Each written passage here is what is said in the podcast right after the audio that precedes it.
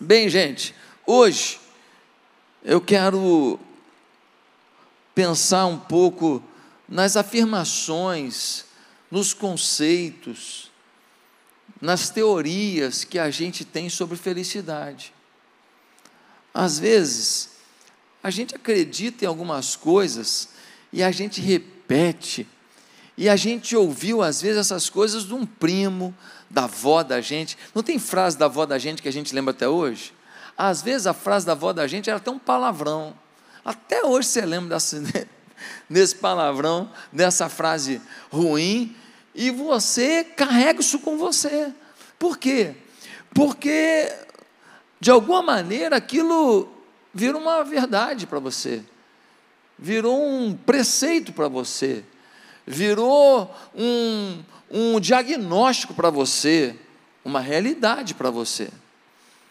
Quando a gente lê o significado da palavra mito, lá no dicionário, a gente vai ver algumas definições, e uma delas é ideia falsa, sem correspondente na realidade.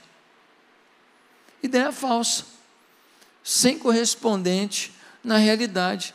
Tem muita coisa que as pessoas falam que de verdade não tem nada. É um mito, é uma fábula, é lenda, é um é fake. Mas como tem coisa que a gente acredita que seja verdade, porque alguém nos passou, alguém nos ensinou, ou a gente, de alguma maneira, aprendeu na vida, e a gente está amarrado num conceito, num pensamento que não vai produzir felicidade. Quem está entendendo?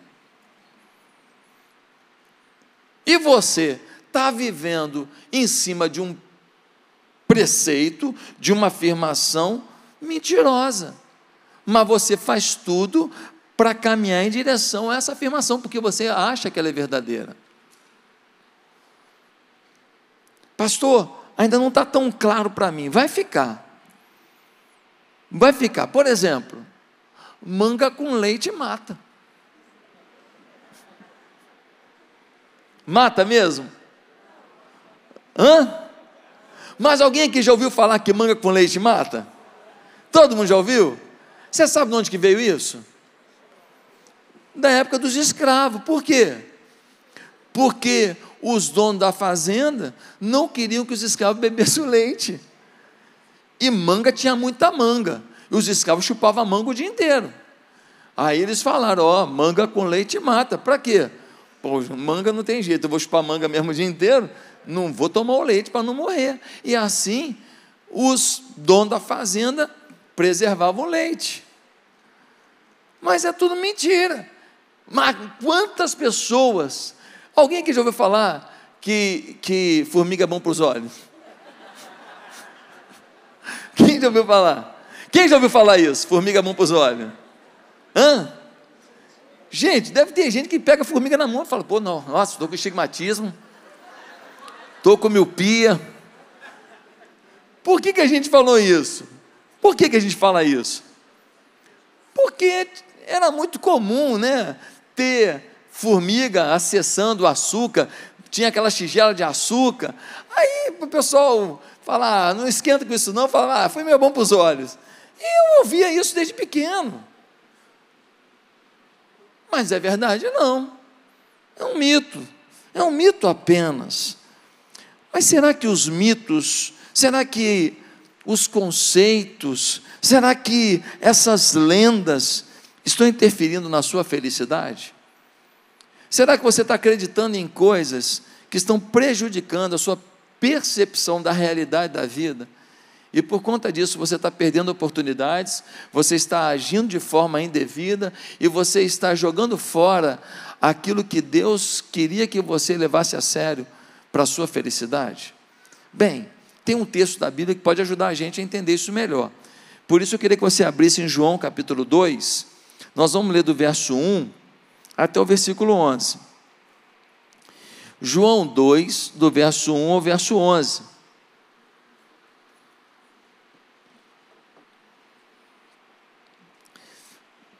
Jesus transforma água em vinho. Diz assim o texto. Já está comigo? João 2, versículo 1 a 11. Achou aí, gente? Novo Testamento. Mateus, Marcos, Lucas, João, quarto evangelho. Amém? Então vamos lá. Diz assim, olha: No terceiro dia houve um casamento em Caná da Galileia. A mãe de Jesus estava ali. Jesus e seus discípulos também haviam sido convidados para o casamento. Tendo acabado o vinho, a mãe de Jesus lhe disse: Eles não têm mais vinho. Respondeu Jesus: Que temos nós em comum, mulher? A minha hora ainda não chegou. Sua mãe disse aos serviçais: Façam tudo o que ele lhes mandar. Ali perto havia seis potes de pedra, do tipo usado pelos judeus para as purificações cerimoniais. Em cada pote cabiam entre 80 e 120 litros. Disse Jesus aos serviçais: Encham os potes com água. E os encheram até a boca, até a borda. Então lhes disse: Agora levem um pouco ao encarregado da festa. Eles assim fizeram. E o encarregado da festa provou a água que fora transformada em vinho, sem saber de onde este viera, embora o soubessem os serviçais que haviam tirado a água. Então chamou o noivo e disse: Todos servem primeiro o melhor vinho, e depois que os convidados já beberam bastante, o vinho inferior é servido. Mas você guardou o melhor até agora. Este sinal miraculoso em Caná de Galiléia foi o primeiro que Jesus realizou. Revelou assim a sua glória e os seus discípulos creram nele. Jesus vai a um casamento, ele está com seus discípulos, falta vinho no casamento, a mãe de Jesus, Maria, vai até ele e fala: Vem cá, está faltando vinho aí, dá para fazer alguma coisa não? Jesus fala para ela: Mulher, aqui tenho eu contigo. Em outras palavras, Jesus fala: Olha, você foi a minha mãe terrena, mas não confunda as coisas. Sobre os desígnios espirituais, sobre as obras a serem feitas, sobre os milagres a serem feitos, é uma relação minha com meu pai. Maria vai até os serviçais e fala: Olha, façam o que ele mandar. Jesus vira para os serviçais e fala assim: tem ali umas, tem ali uns, uns é, recipientes, não tem, de pedra? Tem. Bota água, bota até a borda. Está faltando vinho, Jesus manda botar água, eles obedecem. Tiraram a água talvez de um poço e colocaram a água naquelas talhas. Aí, quando acabaram de colocar a água, Jesus disse: apresentem agora o que vocês colocaram dentro das talhas, apresentem ao mestre de cerimônias. Eles foram lá e apresentaram. Quando apresentaram, o mestre de cerimônias provou e disse: Nossa, normalmente se serve primeiro o melhor vinho e depois o vinho mais vagabundo, né? O vinho pior.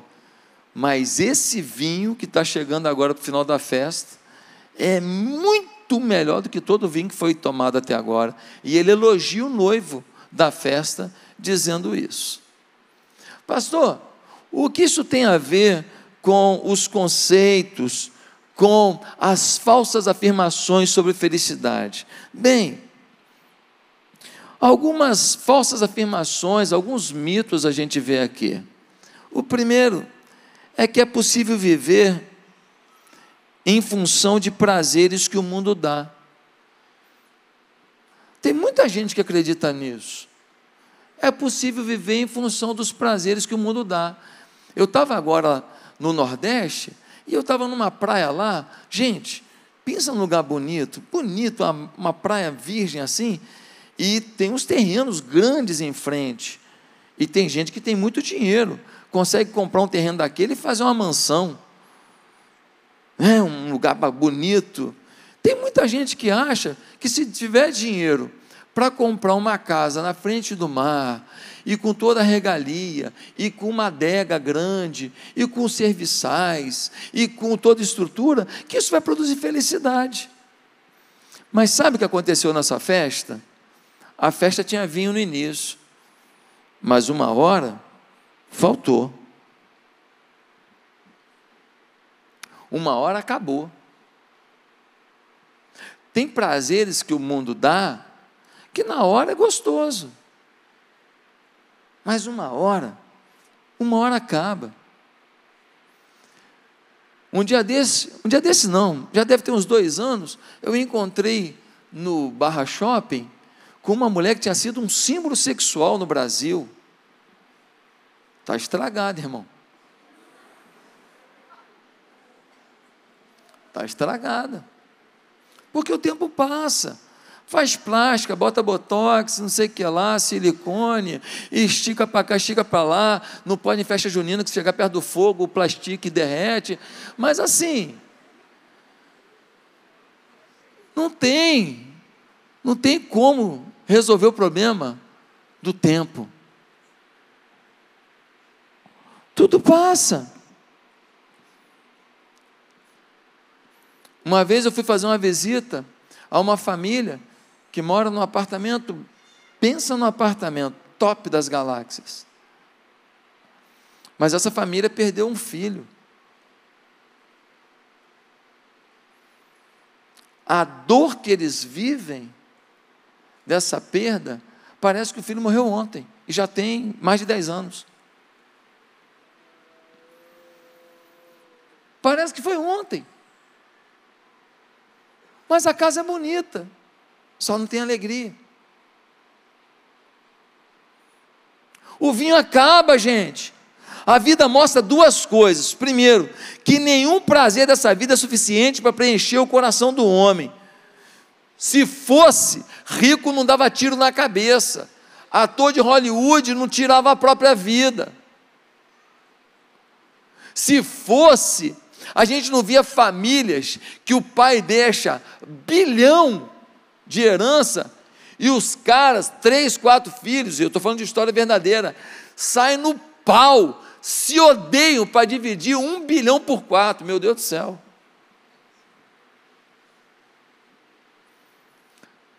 Não, eu estou com 250 milhões, você está com 251, não, você está com 249, e a família acaba. E qual a diferença de 249 para 250 milhões? O que, que vai fazer um que o outro não vai conseguir fazer? Mas a família acaba. Nenhum prazer dessa vida é para sempre. Tem hora que acaba, e quem nunca teve vive melhor do que quem já teve e perdeu o que tinha. O camarada vivia pelo prazer sexual, vivia e aí ele casou com uma musa, uma mulher linda, mas ela teve o primeiro filho. Ela tem um segundo filho. Ela tem um terceiro filho. Ela teve um problema de saúde. E ela não é mais musa. Se não tinha amor ali, se era só por causa do corpo escultural, acabou o casamento. Porque a musa morreu, agora tem uma mulher normal. Uma mulher que não está podendo mais fazer exercício, que está com problema de reumatismo, um problema qualquer nas articulações, e ela não pode mais pegar peso, fazer exercício, malhar, então ela não consegue mais manter aquele corpo. E agora? Acabou o casamento? Falsas afirmações sobre felicidade. É possível viver em função dos prazeres que o mundo dá. O mundo tem prazo de validade. Qualquer prazer do mundo vai passar. Oh meu Deus! O cara era rico, dava o presente que a mulher queria, levava em restaurante chique. Ela falou: Vou casar com ele. Caso real. E o cara era o bambambam, bam, bam, empreendedor. Na família, uma fama, o cara que entende, o cara que faz, o que acontece. Um dia, ele foi tão arrogante, achando que ele era o bambambam, bam, bam, que ele deu um salto maior que a perna. Sabe o que aconteceu? Ele quebrou, mas quebrou de uma vez só. Mas quebrou de não ter dinheiro para comprar um miojo, de não ter crédito, não ter um cartão de crédito, todos os cartões cancelados. Pastor, mas calma aí, perdeu, perdeu tudo, tudo. Ah, mas ele tem inteligência, ele tem conhecimento, ele pode comer. Pode. E a mulher, que está acostumada só com o que ele podia dar, vai aguentar esse período de transição? O cara comprava para ela calça de marca, agora só tem a marca da calça.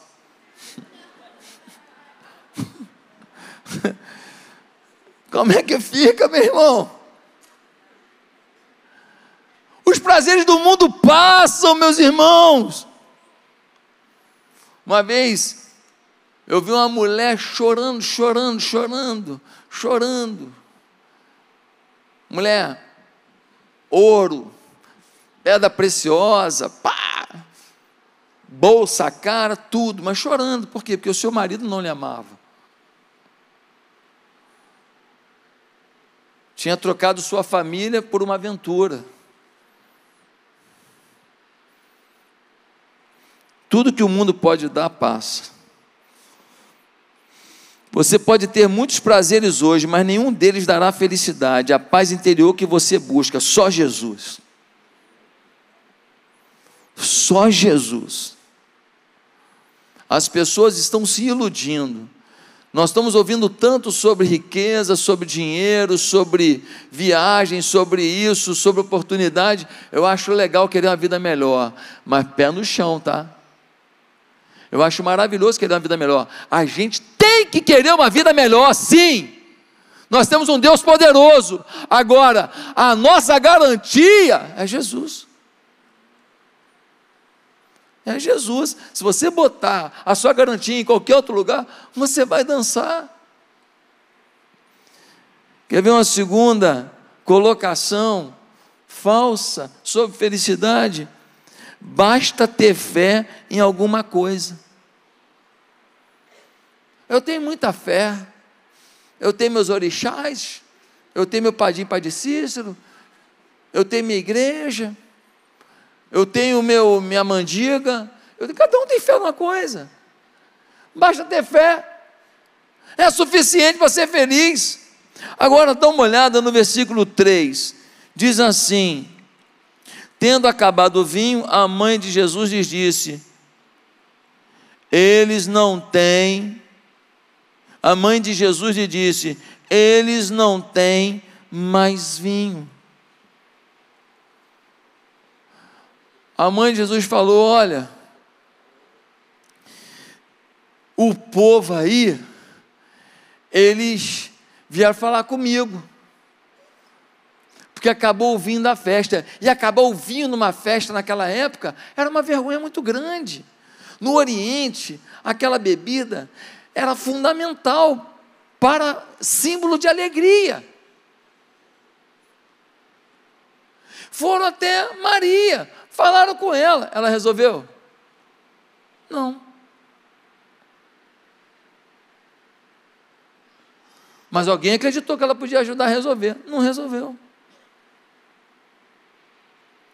Temos que respeitar a fé de todos, pois quem tem fé em algo está em busca de um contato com Deus. Mas a Bíblia nos mostra que não é toda a fé que agrada a Deus. Foram a Maria, maravilhosa pessoa, incrível, a mulher a ser imitada.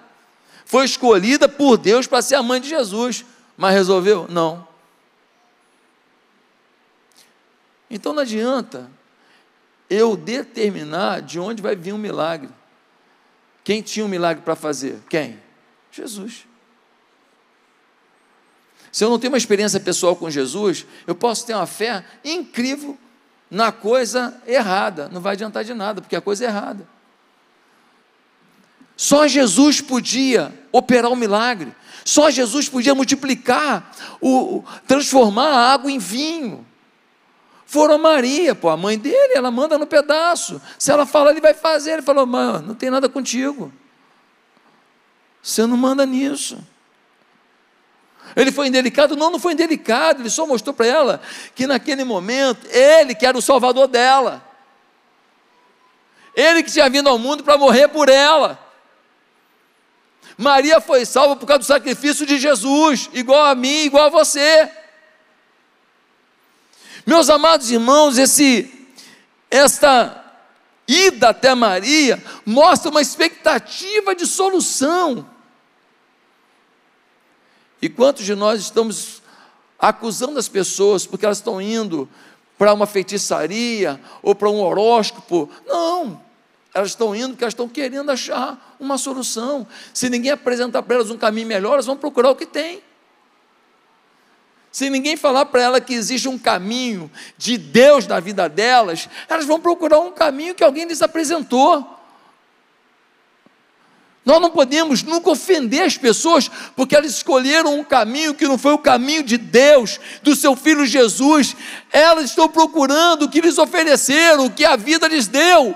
Elas ainda não compreenderam que Jesus Cristo é o Filho de Deus, cheio de poder e de autoridade, o único que pode operar um milagre na nossa vida. É uma falsa afirmação que basta ter fé, não, tem que ser em Cristo. Gente, a nossa nação, 90% se diz cristão. Pensa num país de imoralidade. Eu me lembro, eu nunca fui no Rock in Rio. Mas eu me lembro quando eu era pequeno que o Rock in Rio tinha James Taylor, Rod Stewart, Queen, Gente, eu vejo umas figuras cantando rock in Rio agora e falo, nossa, pelo amor. Misericórdia, umas músicas baixo nível, um, uma, uma harmonia fraca, não é todo mundo não, tá? Mas alguns, gente, nós estamos empobrecendo em termos musicais. Não é que estamos empobrecendo em termos musicais. O que a mídia apresenta é só o lixo. Só o lixo não, mas muito lixo umas músicas que falam que a mulher vai pegar para fazer, é quase um ato sexual e tudo, uma baixaria. Você está lá no, no, no, no, hotel lá, escutando a música ao vivo, lá, daqui a pouco começa a tocar uma música lá, você olha para sua avó e fala, Fó, você fica sem graça com a sua avó ali, ué. Porque a sua avó fala, foi isso mesmo que falou, meu filho? Fala, não, vó, não, é, você está com problema de ouvido, hein? Sim ou não? Gente, meu Deus do céu, quanta coisa horrível sendo apresentada. Nós precisamos entender de todo o nosso coração que o nosso povo se diz cristão, mas não conhece Cristo. O nosso povo engole, come maldade. O nosso povo vota mal. O nosso povo vota em bandido a rodo. A gente elege bandido a rodo. O cara é acusado de corrupção, corrupção, corrupção, corrupção, deputado estadual, federal, governador tal. No outro ano ele é candidato, ele é eleito. Um povo cristão, gente que se diz cristã, que é a favor do aborto. E é eleita por cristão. Não, a irmã fala, irmã nada, que irmã, ela é do diabo. Irmã, ela ama a morte, ela não ama a vida. O meu Deus é Deus de vida. Ah, mas ela falou que é evangélica. Que evangélica? Se ela é evangélica, ela não vai para o mesmo lugar que eu. Nosso povo se diz cristão, mas não conhece Cristo. Nós precisamos conhecer Cristo, gente para a gente poder apresentar Cristo para as pessoas, um Cristo vivo, que muda a vida da gente, que faz a gente amar o próximo, que vê uma pessoa que não concorda com a gente, mas que a gente consegue lidar com ela, amar, trabalhar com ela, e que a gente faz o melhor pelas pessoas, independente do credo delas. Terceiro, terceira falsa afirmação sobre felicidade. O homem pode experimentar o melhor por si mesmo. Olha o versículo 10. Diz assim: Todos servem primeiro o melhor vinho, e depois que os convidados já beberam bastante, o vinho inferior é servido, mas você guardou o melhor até agora. O mestre de cerimônia chama o noivo para elogiar ele. Olha, você fez diferente. Todo mundo bota o melhor vinho primeiro e depois bota o, o vinho pior. Você deixou o melhor vinho para o final. Ah, coitado do cara, nem vinho ele tinha. Ele não botou o vinho melhor ou pior para depois, não. Ele, ele não tinha nada para dar. Ele ia passar a maior vergonha. Serviram o melhor vinho que tinham, achavam que estavam abafando. Quando Jesus fez o vinho, fez um vinho infinitamente melhor do que o do noivo. O mestre cerimônia jogou na cara dele e falou: Rapaz, o teu primeiro vinho era fraco, hein? Que agora vem um vinho bom. Deixa eu te falar uma coisa: o teu vinho é fraco, perto do vinho de Jesus na tua vida. O que você fizer de melhor na sua vida é inferior ao que Deus quer fazer na tua vida. O que você puder fazer de melhor nos seus negócios é inferior ao que Deus sonhou para os teus negócios. O que você pensou de melhor para agradar teu marido, agradar tua mulher, fazer teu casamento prosperar, é infinitamente menor do que Deus planejou para você. Deus quer ver o teu casamento rompendo em alegria, em sintonia, em amor, em afetividade. É possível, pastor, a gente vive mal até hoje, a gente tem 10 anos vivendo mal, nossa vida sexual é uma porcaria, eu odeio a família dela, a, família, a minha família também odeia ela, está tudo odiando todo mundo está uma desgraça só. Eu queria te falar que o Deus que eu conheço pega essa porcaria toda aí e transforma no melhor vinho. No melhor vinho. Pastor, que é isso? Na minha vida eu não acredito. Você não acredita, mas Deus acredita em você. É uma questão do seu orgulho ser vencido. Isso tudo aí que você falou para mim tem um resumo. A palavra é orgulho. Orgulho para não perdoar, orgulho para não pedir perdão, orgulho para não ir lá na família e falar: olha, até aqui a gente viveu mal, não vou fazer nada mais contra vocês. Vocês não quiserem me perdoar, tudo bem, mas Deus abençoe vocês. Cara, é orgulho. Queridos, eu estava conversando com um agricultor, aí ele falou assim: Pastor, esse ano foi a melhor colheita da minha vida. Eu falei: O que você fez diferente? Ele falou: Nada. Falei, pô, melhor colheita da tua vida, tu não fez nada diferente? Não fiz nada. Falei, como é que você teve a melhor colheita? Sabe o que ele falou para mim? Foi período de melhor chuva, de melhor sol, de melhor solo. Sabe o que ele disse para mim? Que foi Deus. Porque quem manda a chuva é Deus, quem manda o sol é Deus, e quem preparou o solo para ficar da melhor maneira é só Deus, porque ele não tem esse. É, ele fez a mesma coisa de sempre. Ei, querido, você pode cavar o buraco? Pode. Você pode botar semente? Pode. Você pode tampar? Pode. Você pode botar adubo? Pode. Mas quem manda a chuva é o Senhor. Pode aplaudir, pode aplaudir. É de Deus essa. Quem manda a chuva é o Senhor, meu filho. Nós temos que entender que o homem pode experimentar o melhor por si mesmo? Não. Mentira. Nós precisamos depender de Deus.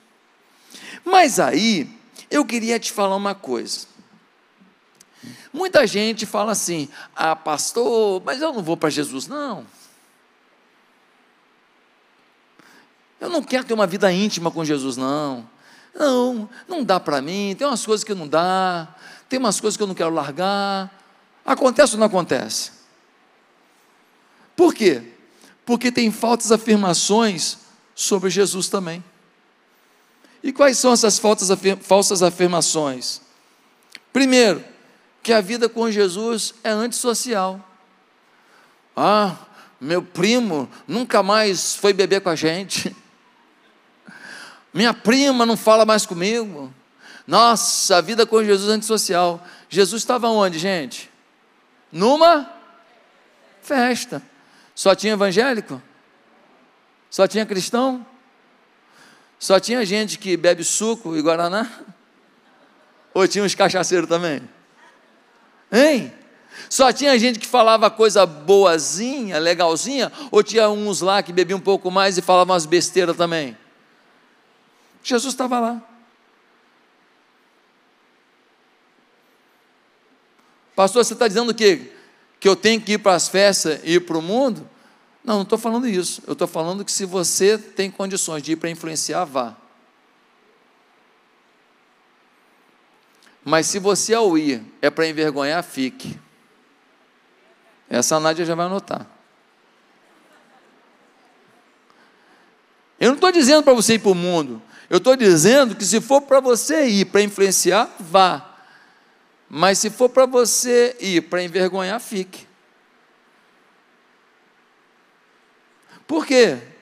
Porque eu posso ir para o futebol com as pessoas e lá naquele futebol, em que tem gente que fala palavrão, tem gente que é grosseiro, tem gente que quer brigar o tempo inteiro, eu posso ser uma testemunha de amor, de respeito, de amizade. Naquele salão que um monte de gente fala umas bobagens lá, que as mulheres contam suas aventuras extraconjugais, uma mulher de Deus pode se posicionar e falar, gente, isso aí, ó, é, é prazer de momento, mas não vai trazer felicidade para você não. Você não foi planejada para isso não. E com um jeito carinhoso, amoroso, mostrar o evangelho ali.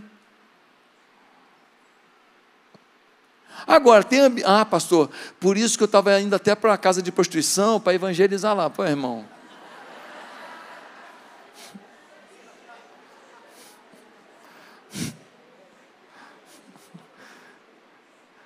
Não, pastor, olha, olha, eu ganhei um ingresso para ir para os camarotes do carnaval, né, na Sapucaí. Mas ó, comida para caramba, pastor, muita comida. Ah, vou só, só ali, mas vou dar testemunho. Você vai para o antro de Satanás, vai dar testemunho? Você vai para o ambiente da impureza, o ambiente da imoralidade, da sedução, da algazarra, e você vai para dar testemunho? Não. Você está indo para ser mau testemunho. Você está indo para ser vergonha. Para as pessoas saberem que você se vende por comida, ou por status, ou por uma abadá. Meus amados irmãos, nós somos crentes em Jesus. Nós precisamos saber a quem nós servimos. Não há problema nenhum de você ir em festa, de você ir final de ano, festa da empresa, problema nenhum. O problema é a postura que você vai ter lá. Jesus estava numa festa. E tinha muita gente lá falando bobagem, tinha uns caras querendo dançar funk lá. Segundo lugar, Outra falsa afirmação sobre Jesus: a vida com Jesus é privação de prazeres. Ô gente, Jesus estava numa festa, tinha dança judaica lá? Tinha. Jesus estava numa festa, tinha comida saborosa? Tinha. Tinha gente animada, já viu um casamento no Oriente, como é que é? Nossa, é uma festa, todo mundo canta, todo mundo joga os noivos para cima. Tem as danças lá de mão dada, todo mundo junto. Jesus estava lá nessa festa, gente. Ou você acha que. Não, Jesus foi no casamento porque estava todo mundo formal. Todo mundo, oh, por favor, pode sentar. Não, cara, está todo mundo rindo, brincando, descontraído, feliz. Um casamento estava acontecendo. Casamento no Oriente é lugar de bagunça, amigo. Uma bagunça boa, bagunça gostosa, não é bagunça do mal, não. E Jesus estava lá, e olha, faltou vinho. Jesus falou assim: graças a Deus. Foi isso que ele falou? Faltou vinho, que ele falou assim: chá comigo, vou fazer o melhor agora. Porque para aquele contexto, o vinho não significava o que tem significado para muitos lugares. Naquele momento significava a alegria na construção daquele lar. É o princípio ali. E Jesus falou: não vai faltar alegria nessa família, não. Toma um vinho, um vinho bom. Ele não interrompeu o prazer, ele não interrompeu a alegria.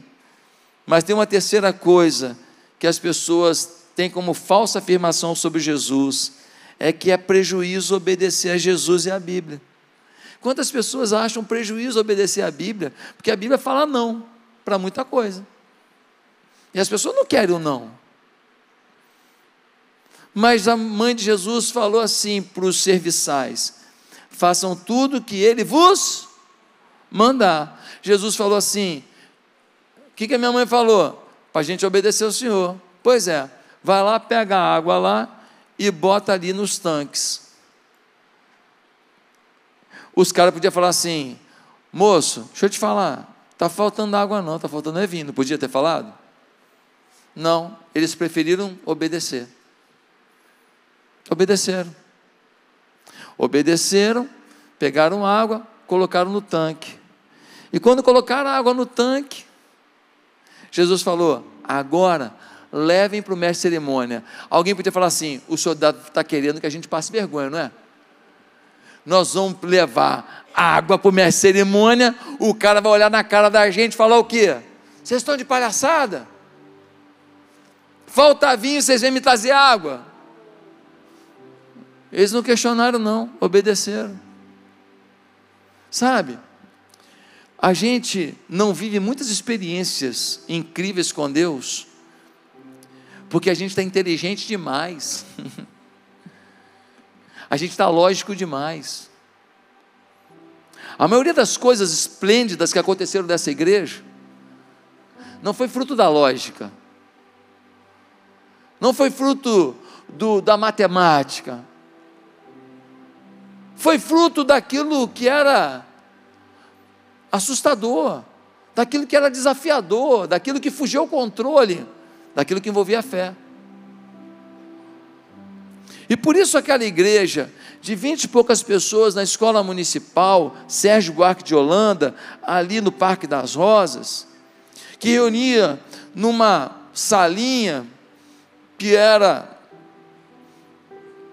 daqui na parede e daqui até aqui, ó. Aquela, aquela comunidade com menos de 30 pessoas ganhou o mundo. Não tem lógica no que nós somos, no que nós estamos vivendo aqui, irmãos. Tem Deus. Não pode haver lógica no que Deus quer que você viva, senão você não precisa dele. O que Deus quer fazer na sua vida é maior do que o seu potencial. Tem que ser maior que o seu potencial, porque se for no nível do seu potencial, para que Deus? Você faz. Eles obedeceram a Jesus. Quem obedece a Jesus tem o potencial do céu para se somar ao seu potencial. Nós temos aqui na igreja alguns jovens talentos que jogam futebol. E eu falo para eles: olha, um gol muda a sua vida. Você pode estar no quinto reserva.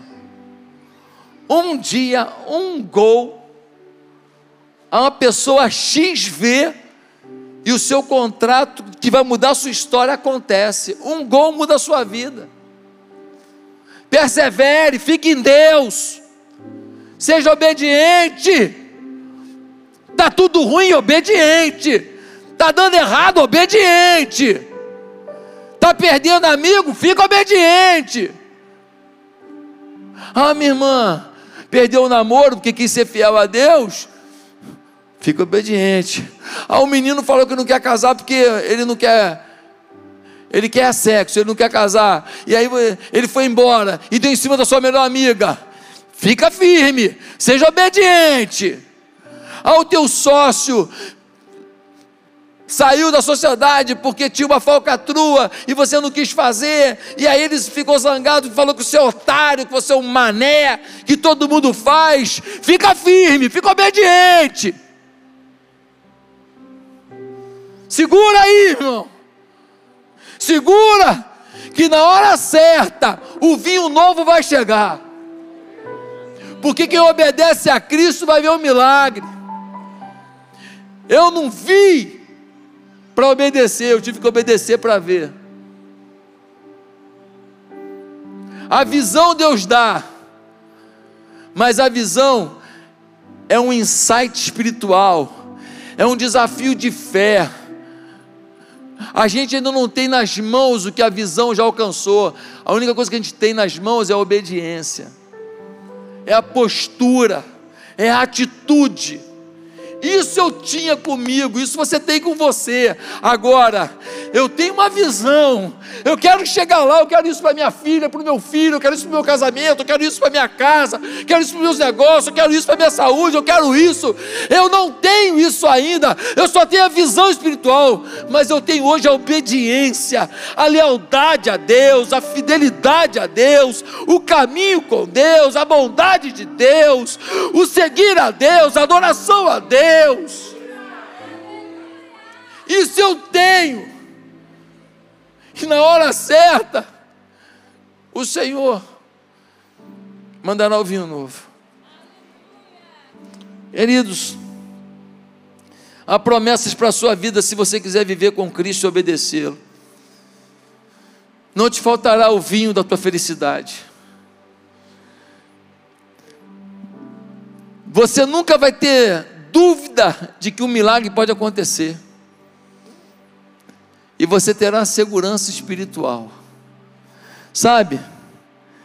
O versículo 11 diz assim: Este sinal miraculoso em Caná da Galileia foi o primeiro que Jesus realizou. Não diz que foi o último. O ciclo de milagres de Jesus só teve uma data de início, não tem uma data de fim. Em nenhum texto da Bíblia diz assim, e assim o Senhor Jesus terminou os seus milagres, não tem isso. Porque a Bíblia frisa o início, para que você saiba que se não frisou o fim, é porque não teve fim. Continua vivo, disponível, e agora é a hora da gente viver viver essa experiência linda, de um milagre a cada dia, de uma vitória a cada dia, em obediência, em fé e em sintonia com o nosso Deus, sabendo que Ele não falha.